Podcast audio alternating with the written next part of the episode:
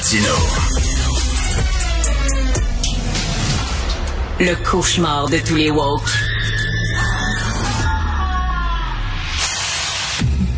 Martineau va encore parler de cette étude de la Fondation pour l'alphabétisation. Oui, je vais encore en parler. C'est une catastrophe. C'est l'affaire, selon moi, la plus importante. L'éducation. L'économie, c'est l'éducation. La lutte contre l'environnement, c'est l'éducation. Tout part de l'éducation. Le 2/3, 63% des diplômés secondaires sont analphabètes fonctionnels. Le quart des diplômés universitaires sont analphabètes fonctionnels. C'est vraiment une catastrophe. Et la situation, elle est urgente et on ne parle pas d'éducation dans cette campagne. Nous allons parler avec Pierre Langlois, économiste, auteur de la dernière étude sur l'alphabétisation. Bonjour, Monsieur Langlois. Bonjour, Monsieur Martineau. Les chiffres sont, je sais pas, catastrophiques. Est-ce que le mot est trop fort? Ben, ça s'améliore un peu. Hein? On part de cette fameuse étude de 2012 qui disait que 53% des Québécois n'atteignaient pas le niveau 3. Là. Le niveau 3 en littératie, là, c'est le niveau où on peut être à l'aise dans un texte où il y a plusieurs informations, des informations multiples. Et donc là, on aurait fait un gain au moins de 7 points de pourcentage, donc 450 000 Québécois de moins sous ce niveau 3 aujourd'hui en 2022. Donc, il y a quand même une progression qu'on observe, mais effectivement, ça laisse derrière encore passablement de gens qui ont des enjeux de littératie aujourd'hui au Québec. Écoutez, M. Langlois, je veux paraître snob, mais je m'en fous. Lorsque je vais, par exemple, à Paris, il m'arrive souvent, régulièrement, de voir des gens lire. Des gens qui lisent des livres dans des cafés, des gens qui lisent des livres dans la rue, dans des parcs, dans les autobus, etc. Moins au Québec. Moins. Ben, oui, alors c'est ça. Le goût de la lecture, l'éducation, les actifs culturels, il y a toutes sortes d'éléments qui peuvent venir favoriser un meilleur résultat en littératie au Québec. Et manifestement, mais il nous en manque un bout collectivement. Le premier chapitre, c'est la réussite scolaire. Donc, on a encore un gros enjeu de diplomation secondaire au Québec, notamment chez les garçons. Là, c'est ce qu'on nous on appelle le trou de diplomation.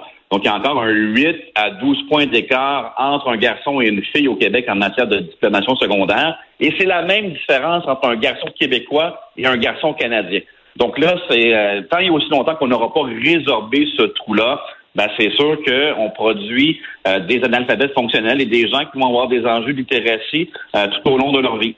Est-ce que ce sont des nouveaux immigrants? C'est des gens qui viennent d'arriver? Parce que, bon, là, ces temps-ci, dans la campagne électorale, on pointe l'immigration comme étant un des problèmes de l'affaiblissement du français au Québec. Ou alors, ce sont des Québécois qui sont ici depuis longtemps qui ont ces problèmes de littératie-là?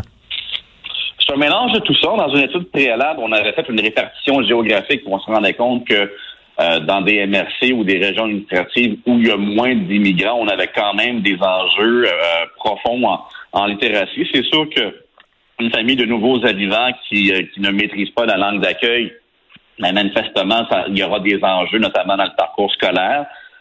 Mais essentiellement, c'est multifactoriel. Donc, oui, c'est le milieu de vie. Donc, si on est dans une MRC où les milieux économiques, les milieux industriels sont attrayants pour les jeunes, et ça crée un taux de décrochage scolaire qui est supérieur à la moyenne québécoise ou qui est supérieur à d'autres MRC voisines, ben là, on se tire dans le pied collectivement parce que dans certains coins de pays au Québec, ben, il y a des industries, il y a du secteur manufacturier qui attire ces jeunes-là et qui abandonnent leurs études trop activement. Et ça fait en sorte que les gains de littératie, on les voit beaucoup au cégep. Hein? C'est drôle à dire, là, mais le gros gain de littératie, là, on va le voir au cégep. Puis si on se replonge dans nos souvenirs, M. Martineau, on dit, mais c'est là qu'on avait nos cours de littératie, philosophie, d'analyse de texte. Parce que, évidemment, quand on se compare ailleurs au Canada, mais au secondaire, ils ont une 12e année en Ontario et Nouveau-Brunswick. Et en plus, la fréquentation scolaire est obligatoire jusqu'à 18 ans. Alors, il faut faire collectivement de meilleurs efforts pour assurer une meilleure réussite scolaire, pour permettre aux jeunes garçons de finir leur parcours scolaire dans des endroits où, effectivement, les milieux économiques deviennent très attrayants, surtout dans un contexte de pénurie de main-d'œuvre et où les salaires sont intéressants. J'essaie d'être positif là avec vous parce que des fois je suis découragé, mais j'essaie d'être positif là. Les salons du livre, par exemple, il m'arrive d'aller au salon du livre de Montréal. Il y a pas mal de gens, il y a beaucoup de jeunes qui vont voir leur auteur jeunesse favori, qui font la ligne, qui font la queue pour autographier leurs livres. Il y a beaucoup de livres jeunesse qui se publient aussi. J'imagine que c'est parce qu'ils sont lus aussi. Oui, la littérature jeunesse, ça fonctionne bien, mais là, on pourrait se poser la question, est-ce que cette littérature jeunesse-là, elle est présente dans tous les milieux scolaires ou est-ce que c'est concentré dans certaines écoles privées? Est-ce que à travers les différents centres de services scolaires, est-ce que les bibliothèques en milieu scolaire sont à niveau? Est-ce que les bibliothèques municipales sont à niveau? C'est sûr qu'il y a des différences régionales, il y a des différences entre les centres de services scolaires partout au Québec. Et parce qu'on le voit dans les résultats des réussites scolaires. C'est pas pour rien qu'on diplôme en hauteur de 95 % dans le secteur privé, puis dans certains centres de services scolaires, on va être plus à 75 %. Alors, cette différence-là, mais elle s'explique possiblement, effectivement, par un goût de la lecture, par une présence d'actifs culturels plus importants. Et tant et aussi longtemps que ce ne sera pas uniforme au Québec, qu'on n'aura pas un accès égal pour tous à ces actifs-là. Et évidemment, j'inclus là-dedans aussi le milieu familial. Ben, on aura les résultats qu'on a. On a voulu beaucoup démocratiser l'enseignement supérieur en disant c'est très important. Pendant trop longtemps, il n'y avait pas suffisamment de Québécois francophones, de Canadiens français dans les universités. On a voulu démocratiser. Est-ce qu'on est allé trop loin? Parce que moi, je regarde les chiffres, là. Le quart des diplômés universitaires qui ont de la difficulté à lire un texte un peu complexe, qu'est-ce qu'ils font à l'université, ces gens-là? Comment ça, ils ont pu se rendre si loin? Bon, on a fait un bond intéressant. Hein. Si on se replonge dans les données qu'on avait à l'époque du rapport parent, de la commission parent, on avait encore un phénomène de décrochage scolaire au primaire, si on recule dans les années 60. Alors, c'est pour ça que nos résultats s'améliorent, parce que l'étude sur la littératie se concentre sur les 16 à 65 ans. Donc, le temps fait son œuvre où on perd évidemment des gens plus âgés dans cette grille d'analyse. Et puis, tu sais, on a tous dans notre famille, c'est un vieillon qui dit, tu sais, il y a une 7e année de force. Puis donc ce phénomène là du décrochage scolaire primaire, au moins c'est derrière nous. Il y a quand même une amélioration depuis les années 60 du bilan scolaire des Québécois, tant au niveau de la formation scolaire, collégiale et universitaire. Mais il nous en manque encore un bout. Mais il reste que quand même le quart des diplômés universitaires qui savent pas lire un texte comme du monde et puis qu'ils comprennent pas. Puis qu'est-ce qu'ils font à l'université, ces gens-là? Comment ils ont pu se rendre là? Ouais. Ben, ça, faut faire un peu attention. C'est pas le finissant universitaire. Hein. Il peut arriver toutes sortes de choses dans notre vie. Là, si je prends un diplômé universitaire qui a peut-être rendu à 55 ans, mais peut-être qu'il n'a pas... peut-être que c'était un lecteur qui était moyen, puis là, pendant sa vie d'adulte, il n'a pas entretenu cette capacité à bien lire, parce que c'est une compétence qui peut se dégrader à travers le temps. Évidemment, il y a des enjeux de santé aussi qui peuvent faire en sorte que nos capacités se réduisent quelque part dans notre vie. Donc, faut faire un peu attention à cette donnée-là, mais c'est évident que plus on chemine dans le parcours scolaire, mais mieux on est équipé pour faire face aux défis de la littératie. Et Monsieur Langlois, il y a aussi là, les médias sociaux, les écrans, tout ça qui ont un impact considérable. Il faut pas le cacher. Moi, je suis un grand fan de cinéma. J'aime regarder des films. Et je parlais à un professeur de cinéma au cégep qui me dit on ne peut plus, on présente pas là, des films au complet dans nos cours parce qu'ils n'ont plus la patience. Hein. Ils sont habitués de regarder des séries avec des épisodes d'une demi-heure ou de 50 minutes. On présente seulement des extraits de classiques parce qu'ils n'ont plus la patience de regarder des films au complet. Ça doit être la même chose pour des livres aussi, là. Mais moi, il m'arrive souvent de faire des références sur ma page Facebook. Je mets des textes de magazines et je me rends compte que les gens lisent le titre seulement et après ça commentent en lisant le texte. Oui, on le voit aussi avec le phénomène des livres audibles. Alors, de plus en plus présent, les gens vont acheter la version qui est évidemment avec un narrateur. Alors, c'est pour ça que je dis que c'est vraiment au niveau collégial qu'on voit les gains de littératie, parce que c'est là qu'on est, comme un jeune de 17-18 ans, vraiment, qu'on est souvent la première approche avec des ouvrages de littérature plus classique, évidemment des ouvrages philosophiques, et c'est là qu'on les grands gains de littératie s'opèrent, parce qu'on a un cursus secondaire qui est plus court versus le cadre anglais.